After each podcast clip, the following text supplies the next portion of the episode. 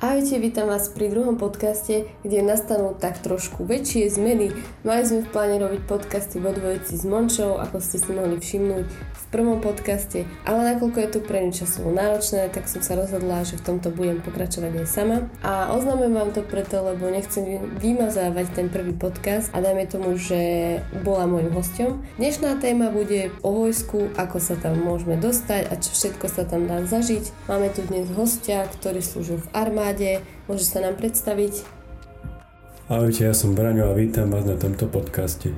Povedz nám, ako dlho si slúžil v armáde a prečo si odišiel? Takže v armáde som slúžil 3,5 roka.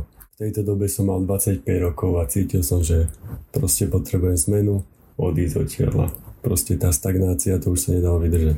No a ako, kde si mal vlastne ten prvý podnet, že to práve bude vojsko? Že ako ťa to napadlo, že práve ísť do armády? No. Takže bol som v druhom ročníku na vysokej škole a akurát bolo skúškové obdobie a si vravím, fú, tak toto ma ako nebaví. Nechcelo sa mi učiť.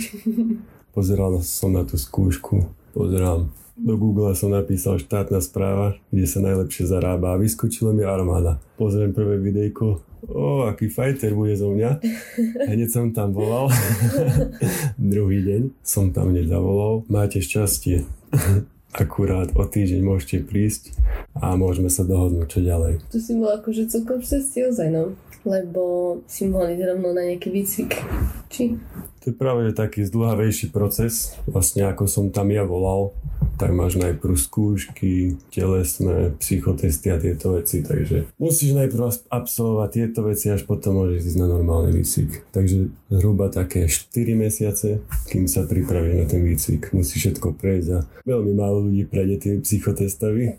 Ja si by som nemala toľkú trpezlivosť čakať na nejakú armádu, že 4 mesiace no, keď, sa pripravovať. Keď máš 21 rokov, tak máš čas počkať. No hej, ale tak keby si bol taký netrpezlivý ako ja, tak asi nie. Taktiež tu máme pripravené otázky a idem teda podľa nich, aby sme sa moc nestratili. Tak napríklad, ako si mal predstavu z civilu, ako funguje armáda? Čo si si myslel vtedy, keď si bol taký mladúčky? Mm, moc som si nevedel predstaviť, lebo vlastne z tých filmov a takéto to vie trošku pomýliť, tak som si pozrel propagačné video. To ťa úplne akože namotá, ale z toho videa je možno 10% pravda fakt, čo tam budeš robiť. Takže potom prišlo také menšie sklamanie, tak Ale to, to vo väčšine robot, keď je napríklad nejaký pohovor alebo tak, tam dajú nejaké video, nejaké krátke video, ktoré si máme pozrieť a má nás to ako keby navnadiť do tej práce a potom, keď to už vlastne vyskúšame a už tam ideme, tak potom zistíme, že to video fakt malo tých nejakých 10% z toho, čo tam bolo. Takže proste to nechápem, že takto zavádzajú ľudí a pritom je pravda niekde inde. Ale človek si to musí najskôr vyskúšať na vlastnej koži, až potom zistí, kde je pravda. No. Ťa potrebujú najprv namotať, aby si tam vlastne prišla. Veď preto to nastavia vysokú latku, ale, ale tú latku je ťažké splniť. Ale namotať klamstvom to akože nie je teda buh vie čo, ale... Tak nie je to klamstvo podobne vyzerať, ako boli oni oblečení. Aha. Ale či to robíš, to už je druhá vec. Čo už urobíme? No. Aspoň krásne fotky.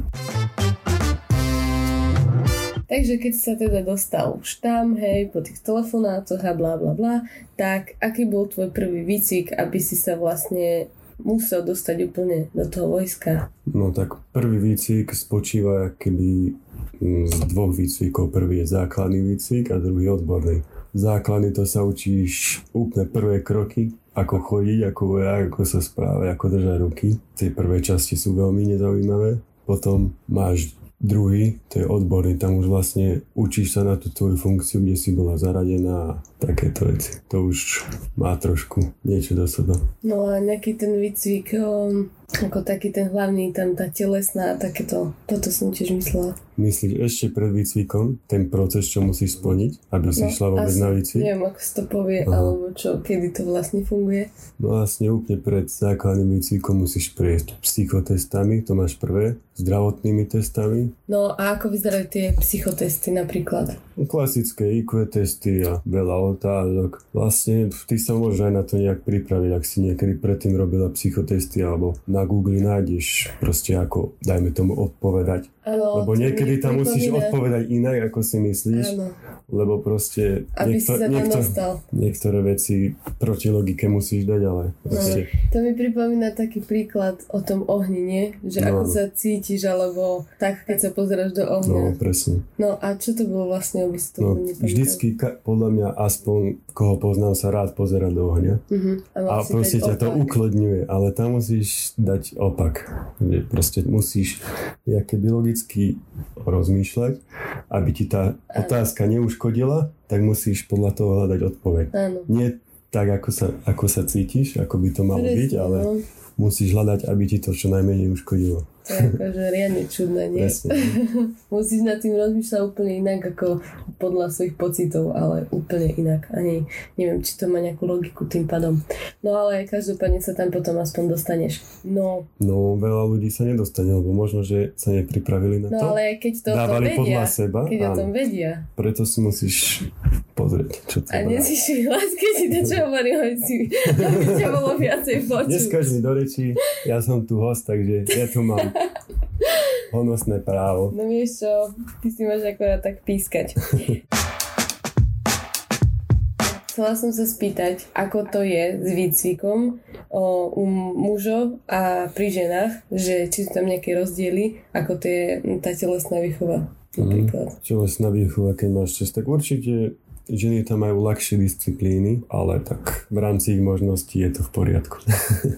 No, ale vieš, ja by som to tak bral, keď už je vojak, tak má ma- mať všetko takisto nastavené, nie rozdelené do takto do dvoch kategórií, keď už No ale ja som skôr toho názoru, že predsa len žena je slabšia, slabší článok, tak prečo by sme mali dokázať toľko, čo tí chlapi, keď sú aj silnejší, chápeš, to by bolo potom také...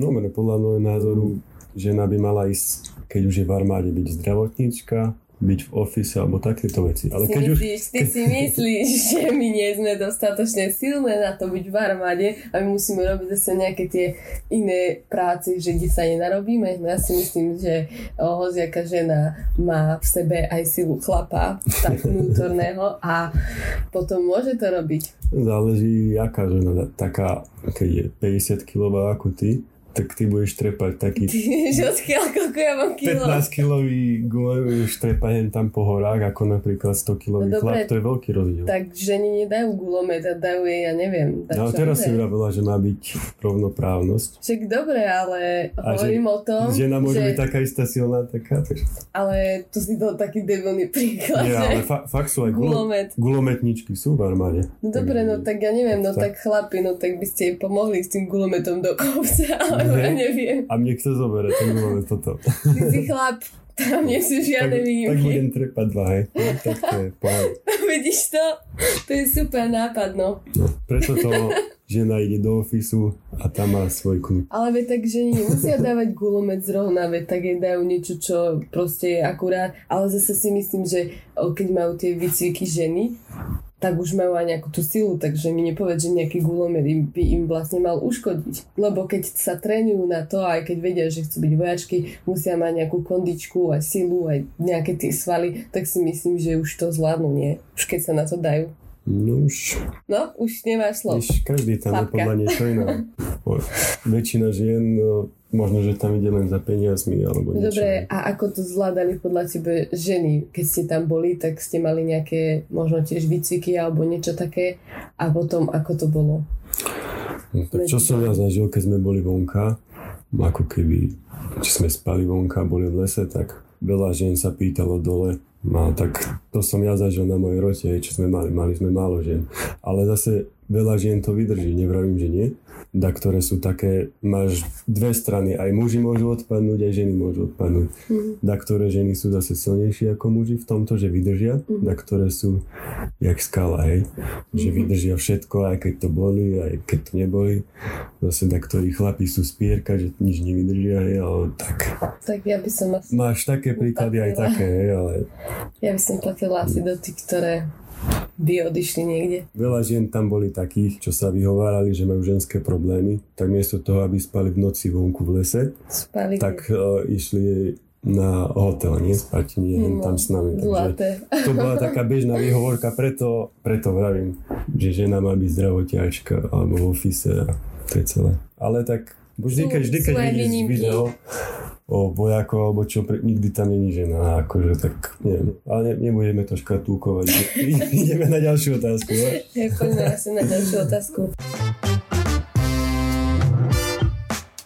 Chcel som sa ešte opýtať, aké boli tvoje prvé dojmy, pocity, keď už si bol po výcviku a už si vlastne patril medzi tých vojakov v armáde. Cítil si sa nejako inak, alebo to bol úplne ako bežný deň v práci? Ešte poviem ti to tak postupne. Keď som už prišiel na prvý výcvik, tak učili nás pochodov a tieto knižky, rozobera zbranie a proste bol to veľký rozdiel, keď si doma z vysokej školy kde ťa každý muckal, klepkal ťa po ramenách a zrazu prídeš takto do disciplíny nejakej a toto, tak pozerali, čo to je za psychiatria tam, že musíš mať o, pekne poskladané veci, všetko toto, tak bolo to veľmi čudné. Prvý týždeň ako som sa veľmi hľadal, kde som to išiel, že čo to je za psychiatria. Ale takto postupne, keď vravíš, už tento základný výcvik už sme prešli, išli sme do odborného, tam už sa zase inak ku nám chovali. Tam už to bolo už uvoľnenejšie, už to bolo lepšie a už keď sme išli normálne na svoje útvary po odbornom výcviku, tak to už bola pohodička. Sice sa našli dáky experti, so, veliteľia kadejakí, čo boli prepatí, ale to stále to už bolo dobre. To počúvam dosť často, že tí veliteľia sú akýsi prepatí. Neviem, že čím to je, ale da ktorý súd, da, to dostane funkciu a no. prepne mu zaraz. Že napríklad môžeš byť s ním kamarát, Ups. dáme tomu kamarát s ním 5 rokov, zrazu ho povýšia, alebo spraví vysokú školu, zrazu je veliteľ a potom mu prepne. No. Ale tak to chodí všade. No, to už keď dostaneš nejakú funkciu alebo si manažér a už si zrazu nad niekým, tak... No už sa cítiš. tak, no. Takže a ako prebiehal normálny pracovný deň? Mm, už na útvare, hej? Uh-huh, už keď si tam bol. Mm, tak prvú hodinu sme zvyčajne mali, že si pocvičíš. A buď to bolo podľa rozvrhu, alebo bolo to podľa známo. Keď si mal jednotku z telesnej, tak si mohol si vybrať, čo chceš. Tak my s chalami sme chodevali do fitka, pekne sme si pocvičkali, napumpovali a nemohol začať. no a čo ste tam vlastne robili celý ten deň? Iba si cvičili? No toto bola prvá hodina, hej. A potom si vždycky mala rozvrh, ako v hodinách, ako v škole, keď máš. Napríklad do obedu si sa učil náuka o zbraní, ale furt to bolo stále to isté dookola. Buď si mal nejaký výcvik, alebo proste nejaké rajóny, musel si upratovať, alebo taký bežný deň. No alebo čo si mi spomínal, trhať burinu a takéto. To som ti povedal, že rajóny. No to ako a čistenie tom, tanku. V tomto nastala moja stagnácia, že vlastne čím som tam bol dlhšie, tým to bolo vlastne stále to isté. A každý, každý tretí mesiac prišli noví vojaci, tak ja keby tie tri mesiace cvičíš a potom po tých troch mesiacoch prídu noví vojaci a zase úplne všetko znova. A toto furt, tak toto bolo stále dokola. A tie rajóny, to ako to ti veľa spraví na psychike kvôli tomu sme stagnovali, ale inak sme mali taký brutálny kolektív, že na, strašne. Takýto kolektív, ako bol v armáde, tak to asi nikdy nezažiješ, lebo proste stále ste spolu, cvičíte spolu, ešte dokonca ja som s nimi býval s troma chalami aj na byte, takže boli sme spolu v robote, vo fitku spolu a cez víkendy chlastačky, takže my sme proste boli taká partia, že koluská. Proste stále sme výborní kamaráti, len už sme sa nevideli zhruba dva roky, lebo boli na misii a vlastne teraz rok sa nemôžeme dostať domov, takže dúfajme, že v lete sa uvidíme. No, veď toto. Ale to je super, lebo takto si môžeš nahrábať dobrých kamarátov a myslím si, že v armáde sa to práve že dá, pretože tam je dosť tých ľudí, nie? A... Mm-hmm nadviažeš rýchlo kontakty? Skôr ako keď si robíte nejakého čašníka alebo tak. Mm, tam sa nemá ani kedy porozprávať a takto mm-hmm. tu nám máš zase veľa, času, veľa času. Áno. Veď si mi hovoril. Veľa zabitého času tu Si hovoril, koľkokrát si tam hrával nejaký hokejbal alebo čo si no, tam akože popri športe tam sa najviac pozná. Ako. No a keby nielen športy takéto, tak potom športy na telefónoch non-stop celé dni a za to vlastne je zaplatené to akože ja som sa dvakrát vždy viacej narobila. A keď si mi povedal, že čo si tam robil napríklad cez celý ten deň, tak ma skoro oddrbalo, že proste to aj ja chcem a zároveň neviem, či by som tým výcvikom prešla. A mňa by tam skôr akože do mne by skôr vadila tá, no ako to mám povedať, že sa nemôžem pre niečo sama rozhodnúť, alebo keď sú tie výcviky a tak, tak väčšinou ty musíš tam ísť, alebo musíš mať nejaký veľmi silný dôvod na to, aby si o, tam nešiel, nie? Mm. Že proste len tak ťa nenechajú, aby si nešiel. Presne, no, že niekedy to je proti logike, že normálne by si to nespravila, ale proste keď máš rozkaz, tak to spravíš, aj keď to je úplne tu blbosť, ale spravíš to. No. Veď toto by mi strašne vedelo, pretože veľa ľudí buď majú rodiny alebo tak a zrazu majú to nejako nastavené a zrazu teraz ich zavolajú niekde na mesiac, 3 alebo až 6, tak to je potom veľmi ťažké skombinovať s tým súkromným životom a ešte aj s prácou. Takže ja si myslím, že skôr takéto veci o, alebo teda táto práca je skôr pre tých slobodných, tak by som to povedala. Alebo takých, ktorí moc ešte rodinu nechcú, mm. nemajú, neviem, to je môj názor. Presne, tak keď sa chodí aj na misie a na všetko, ako by to malo byť, že dajme tomu každý druhý, tretí rok ideš na misiu, tak pre slobodného človeka to musí byť akože raj na Slovensku, mm-hmm. takáto práca. Keď ho, ak ho to baví a vie sa nejak nastaviť hlavou, že chce toto robiť a vie si tam nájsť tie pozitívne veci, tak určite áno. Tak, chcela som sa ťa teda ešte opýtať, aký je plat na Slovensku vojaka, alebo aký bol predtým, aký je teraz, neviem, ako to mm-hmm. vieš, máš. Takže keď som ja slúžil, vlastne tam máš veľa príplatkov, vždycky kariaké tieto veci, ale Ti čo, čo to tu hýbe? Ti ten mikrofón, lebo v kuse si od neho pol metra. Tak musím si spraviť pohody, aby sa mi dobre rozprával. Však dobré, ale chcela som to trošku nahrať, aby nás bolo lepšie počuť nejako naposledy. Takže si dávam na ten záležať, že si posúvam ten mikrofón vždy, keď hovoríš. Dobre, tak dajme tomu, že v čím som som tam mohol mať tak, keď všetky príplatky a všetko pospočítam možno 900 eur, niekedy viacej, áno, ale teraz ako prišlo, teraz vlastne už začiatočný plat tam máš, tuším, 1200 eur a... Každý, čistom? V čistom, no teraz. Keby nastúpiš teraz, tak to je pre vás motivácia ísť tam, lebo ako štátna správa na Slovensku ti dá nejakú tú istotu, keď chceš byť zamestnanec. Takže tak môžete tam ísť. Ja... Platovo je to fajn, hej, to akože bolo fakt asi jediná vec, ktorá by ma tam ťahala, ale zase, no neviem, ja som nikdy nebola moc na také, ale skôr ma lákalo ísť napríklad k policajtom, ale neviem prečo, lebo raz nám dali v škole takú ponuku, že či chceme ísť k policajtom, to bolo tuším Pezinok, neviem, mm, na mi zdá, no. Pezinku je škola. A to nám hovorí aj, aké sú tam nejaké tie testy, alebo tak tiež telesné a takéto. A normálne som sa do toho tak vžila, že ja by som to dala, lebo ja som vždycky bola taký ten športový typ. Takže o, normálne som sa tak pocitovala, že no to by som mohla skúsiť. To normálne výška, hej, bola. A ja mm-hmm. som v živote na výšku ísť nechcela, lebo som vždycky teda nikdy nemala na to ani rozum, ani hlavu, ani petu. Takže ja som nakoniec tam ani nešla, ale normálne ma to tam tak lákalo. A keď sa vrátim teda k vojsku, tak tam ma to až tak nie, neviem proste. Nebolo to pre mňa až také, ale zase možno tie testy telesné, možno to by som dala, ale uh-huh. psychické, aké to? Psychologické. Psychotesty. Psychotesty, to som chcela povedať. Psychické testy by tak. si nedala, hej? Neviem, no.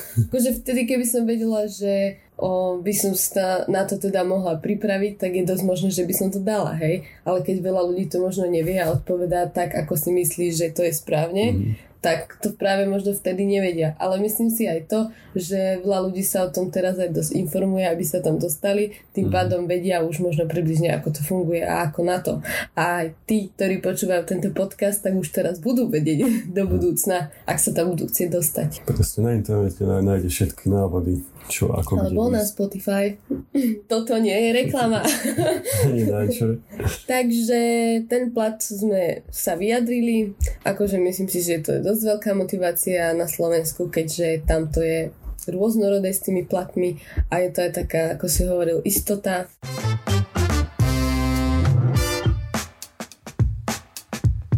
Ďalšia otázka je, potrebné mať vysokú školu na toto zamestnanie? Nepotrebuješ mať vysokú školu, ale keď máš vysokú školu, tak si automaticky veliteľ, čo môže byť výhoda aj nevýhoda. Ale výhoda je, že máš väčší plat automaticky, ale si veliteľ, takže väčšia zodpovednosť a musíš si uvedomiť, že ty, dajme tomu, budeš mať 25 rokov z tej vysokej školy a musíš veliť, dajme tomu, ľuďom, ktorí majú 40 rokov a takto. Tak musíš byť, mať aj zdravé gule na to a byť mm-hmm. proste taký. Ale to, to sa zvládne, časom sa dá. No a keď nemá... to cítiš. A keď nemáš vysokú školu, tak musíš si prejsť od základov, kde ťa bude každý buzerovať a postupne ísť hore. No, ale, aj tak sa nedostaneš tam, kde sa dostaneš s vysokou, s vysokou školou. školou áno. No aj mám pocit, že neviem, kedy vlastne mám niečo povedať k tomu, čo hovoríš, pretože mám stále pocit, že ty skončíš a potom chceš pokračovať. Takže ja sa snažím zachytiť tú vlnu, ale asi mi to teda nejde. Dneska to nevadí. Do to. No tak ja mám ticho, môžeš to kľudne sa celé ono natáčať, si tu prečítaš otázky a odpovieš ich, lebo ja normálne fakt neviem, lebo chvíľku dáš pauzu a ja si vtedy myslím, že už ti môžem odpovedať, ale k tomu nadviažeš zase niečo iné. No nevadí. Poďme ďalej. No, o, chodili ste aj do zahraničia, takto na nejaké výcviky alebo tak, alebo ako ste to mali? Mm, vlastne ja som zažil výcviky na Slovensku s Američami napríklad. Uh-huh. Vlastne tieto výcviky bývajú na Lešti, to je kúsok od zvolená. A vlastne tam maximálne, čo som bol ja, tak som tam bol mesiac zavretý a cvičili sme to vlastne. Si to môžeš prirovnať jak v škole v prírode, že si dajme tomu so štyrmi chalami na izbe a takto ste tam veľa. Celý prápor vlastne máš tam raňajky, obedy, večere, všetko. To sa máte nejako dobre, nie? nie. nie. Pred ako to môže byť dobré, ale tak si odlúčený mesiac od všetkého vlastne, ak keby si zavretý, nemôžeš nikde chodiť. A, na konzervách. A cvičíš. Nie, jedlo tam je dobré, ale máš tam aj konzervy, môžeš papať. No, ale to si dosť často jedával, pokiaľ Á, tu nejaká. Same tu nejaký, to ti doteraz mm, No, bo mi nestačilo trikrát za deň, jesť ešte popri. No, veď jasné. No a vlastne tá otázka že či ste absol- no, chodili ste aj do zahraničia, tak teda teba sa to asi netýkalo, alebo možno ste mm. mali možnosť, ale ja som ste? vlastne práve tedy, keď som odchádzal, tak chalani od nás išli na pol roka do Lotyšska na výcvik, takže tam bolo fajn. No a lutuješ, že si nešiel? Tak na začiatku som chcel niečo také vyskúšať, že ísť niekde a takto a určite by to bola dobrá skúsenosť a Chcel by som to zažiť, ale pol roka ja si myslím, že moc keď máš frajerku a nejaké plány, určite ako mal som kolegu, čo mal malé dieťa, vlastne dve, a musel odísť na pol roka a pol roka, keď dieťa vyrastá a musí odísť niekde a nevidí ho pol roka je dosť.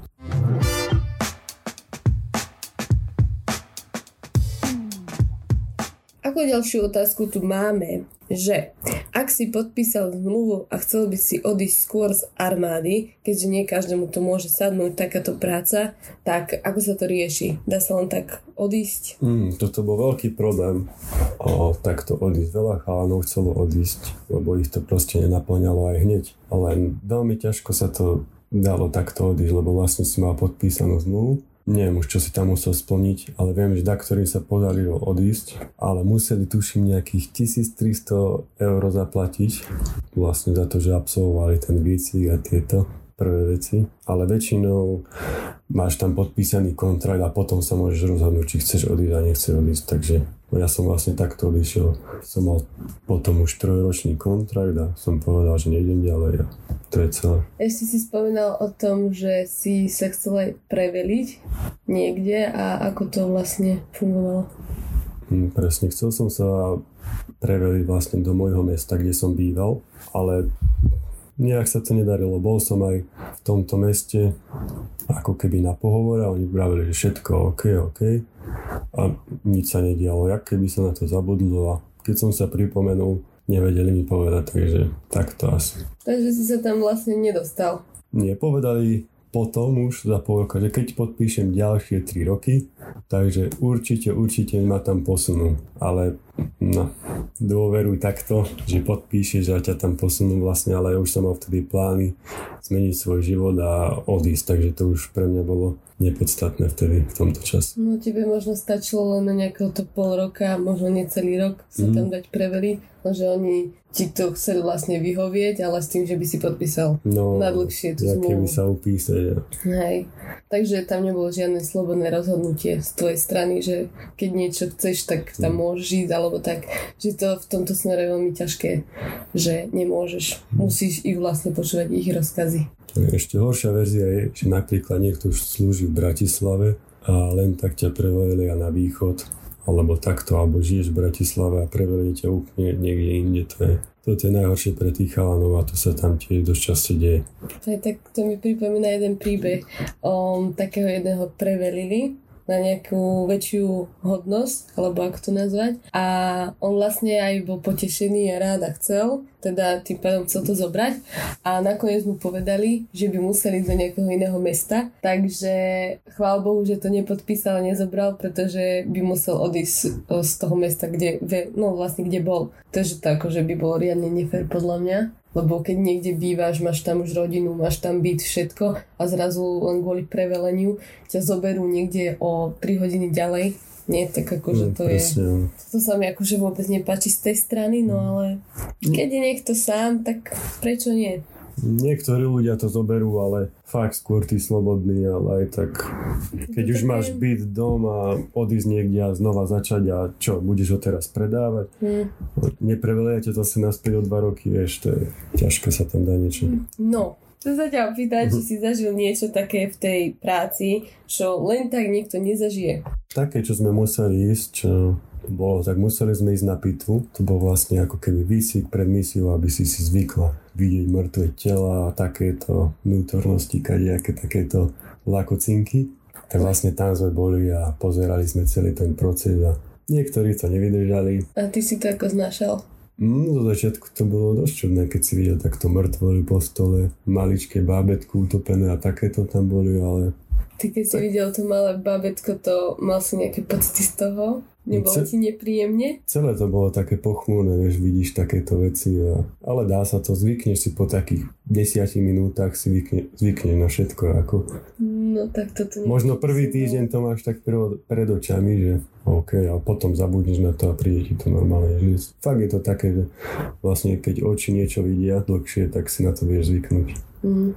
A tí niektorí ľudia, ktorí tam teda boli a čo to nezvládli, tak odišli odtiaľ alebo? No hlavne keď otvárali telo a smrdelo to riadne a išli aj bolo im zle a takto, že ktorí to nezniesli, ale... Zavygrcali? Mm, môže byť, neviem, nešiel som za nimi von, ale môže byť, že áno. tak ja by som asi šla hneď na prvý záchod. Toto by som nezvládla.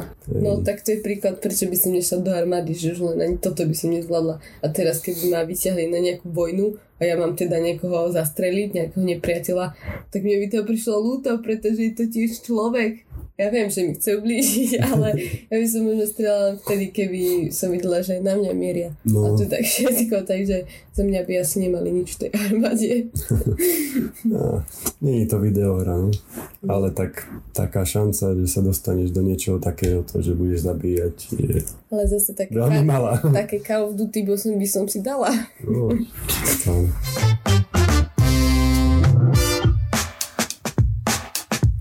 čoho bola zvolená tvoja funkcia? Mohol si si vybrať, alebo...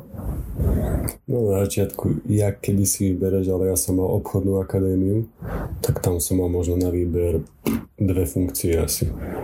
Vlastne keby mechanizovaný prapor a v Bratislave na hrade akože hradná stráž. Takže jasné, že som chcel niečo také, že budeš so zbraniami, budeš mať nejaký výcvik a takéto jak keby klasický vojak. Ale ináč tam máš veľa funkcií, môže byť vodič. Keď máš školu elektro, tak tam môžeš byť spojár a takéto veci. Potom vlastne oni keď prejdeš a vyberú si ťa, keď prejde všetko, tak ti zavolajú, či, tu, že či to bereš alebo nie. A mne práve ponúkli, že hradnú stráž Bratislava. som povedal, že nie, že buď ten mechanizovaný, alebo alebo nič. Mm. Tak potom mi zavolali zase za pol hodinu a že dobre, že ten mechanizovaný. Ale musíš, to vydobil. musíš si vždycky povedať, lebo to by ma tam ešte viac nebavilo, len tak stáť a byť v Bratislave. Za, t- za tieto peniaze není bohvie čo v Bratislave. No tak to asi není sen vojaka stáť niekde. Ak môžem spomenúť teda ešte Monču, tak hodila mi tú otázku, že či si sa stretol v armáde so smrťou, krv slzy a zúfalstvo. Skús to popísať. Zúfalstvo veľa krát, keď som bol vyhoretý, keď ma to strašne nebavilo, že sa to opakovalo vlastne každý deň a slzy, fúha. Možno, že tam takto si poplákal, ale... Ty si to nebol. ja som nebol, ka- keď krv, určite tam bolo nejaké krv zranenia. Hoci kto si tam zlomil ruku, alebo vlastne keď spojíme tie krv a smrť, tak keď sme mali ten mesiac na tej lešti, tak tí Američania asi dvaja tam zomreli. Tak. Tanku, áno. Pri výcviku, tak to bolo dosť smutné. To som ani nevedela. Ja som ti to vral, asi ma asi nepočúvala. Ty som to prepočula pre Boha. Nie, ale tak, no neviem. Asi neboli zvyknuté na také kopce, ako máme na Slovensku, tak nejak sa tam ten tank prevrátil. Počkaj, počkaj, ja si spomínam, čo si hej. Ale to je tam- utajené, ten tam nedávaj. Fakt? to daj tam, ale, ale tak to to daj. si zavádzaš. No hej, už si čo si spomínam, že tank sa tam prevrátil. Mhm. Ja. A chodili si vrtulníky, záchranka, prevážali do nemocnice. Mm. Takže takéto veci sa stávajú. Hm. No a vlastne o pitve to sme už hovorili. Toto. Chcem vedieť výhody a nevýhody teda v armáde podľa tvojich skúseností. Mm. Takže výhody. Mm, máš prakticky také stále miesto, že si v štátnej službe. Prakticky ako zamestnanie je to veľmi dobré na Slovensku a keby si si náhodou zobrať hypotéku, postaviť dom alebo kúpiť byt, tak je to také celkom jednoduché, lebo podľa tej banky si tam ako keby máš stálu službu, aj keď máš na 3 roky kontrakt, ale môžeš si zobrať hypotéku alebo takéto niečo. Takže kvázi pre rodinu to môže byť ešte dobré, že si postaviť doma. Veľa ľudí to tak spravilo, že si zobralo hypotéku, kým tam, kým tam boli a po tých troch rokoch odišli a aby mali aspoň tú hypotéku.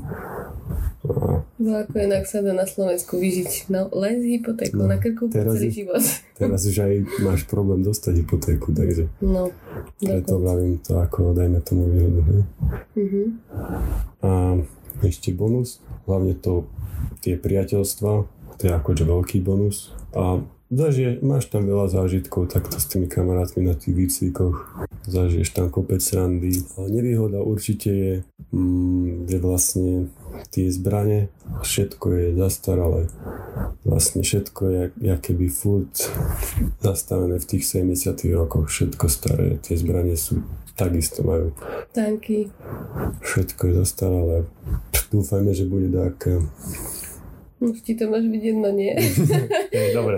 Ale tak dúfaš, dúfaš pre tých nasledujúcich vojakov, ktorí tam budú, že vlastne dostanú nejaké lepšie tie zbranie či tanky. Chcelo by to nejakú modernizáciu určite a niekto si povie, určite sú takí, že nepotrebuje slovenskú armádu. Ale napríklad, keď sú povodne, alebo treba niečo riešiť, tak vždycky tam zavolajú tých vojakov, alebo príde nejaký minister z iného štátu, tak vždycky idú vojaci tam a kvázi chránia, alebo keď sú nejaké problémy na dedinách. So, to si myslí, že Slovensko nepotrebuje armádu, keďže, keďže teraz sme ako keby v obrane, že nič sa nedieje, žiadne vojny, ale aj tak si myslím, že ich treba. Lebo napríklad sa stane povodeň alebo nejaké nepokoje, tak vždycky tam zavolajú vojakov. Keď príde nejaký minister z iného štátu, tak vždycky tam idú keby vojaci chrániť ten palác, aby sa niečo nestalo. Alebo teraz, keď je tá korona, tak tiež využí, no, využívajú, používajú. Proste sú tam tí vojaci, ktorí vlastne pomáhajú, ak teda pomáhajú. Pomáhajú aj v nemocniciach, aj na hraniciach. Kto to bude robiť, teraz ich využijú. No veď to, alebo čo budú radšej hrať dáky hokejbal v robote, keď ich môžu využiť. Takže tak no. Dobre, ako poslednú otázku tu máme. Či by si sa chcel ešte vrátiť niekedy do vojska? Už teraz, keď to máš prejdené, čo tam bolo a vlastne už teraz žijem kvázi normálny život, tak už je podľa mňa ťažké sa tam vrátiť a zase zjadiť tú disciplínu a všetko toto dookola. Myslím si, že už mám to za sebou, chcel som to prežiť, mám z toho skúsenosti a takto by sme to uzavreli. A čo teraz chceš ten honorár? za toto nahrávanie? Oh. Dobre, Natáli, tu máš číslo mojho účtu, môžeš mi poslať ten honorár. Ale oni to nevidia. tu nedáme ten telefon. Ako to um, Chcel by si ešte niečo odkázať s našim poslucháčom, ktorí sa vyberú smerom do vojska, do armády? Určite, ak chcete nejaké dobrodružstvo zažiť alebo vlastne len dostať tú prácu, lepšie zamestnanie na Slovensku, tak na Slovensku, tak určite je to dobré ísť do armády a niečo si odžijete sami. Môžete mať svoj názor na to, keď tam budete, nemusíte mať takýto istý, ako mám napríklad ja ale ja to beriem objektívne, čo som si ja zažil a asi celé. Určite to vyskúšajte, ak máte problém nájsť niečo lepšie a tak. Takže mohli by sme ukončiť už tento podcast a ja sa ti chcem teda, Braňo, poďakovať, že si išiel do toho so mnou, aj keď s tým nemáš úplne žiadne skúsenosti, pretože ani ja nie, točím tu druhý podcast, ale uh, ďakujem za to, že si sem prišiel a že si vyjadril svoje pocity. Ďakujem, že si ma k tomuto donútila nechcene, ale čo by som kvôli tebe neurobil. No, však jasné, však keď musíš, tak musíš. Presne. Ak budete mať ešte nejaké otázky, tak vám tu môžeme zodpovedať cez e-mail zatiaľ, pokiaľ viem, pretože cez Spotify sa to nedá, žiadne komentáre tu nie sú, pokiaľ viem, tak skúsim niekde pridať môj e-mail, tam niekde na začiatok do úvodu a kľudne píšte.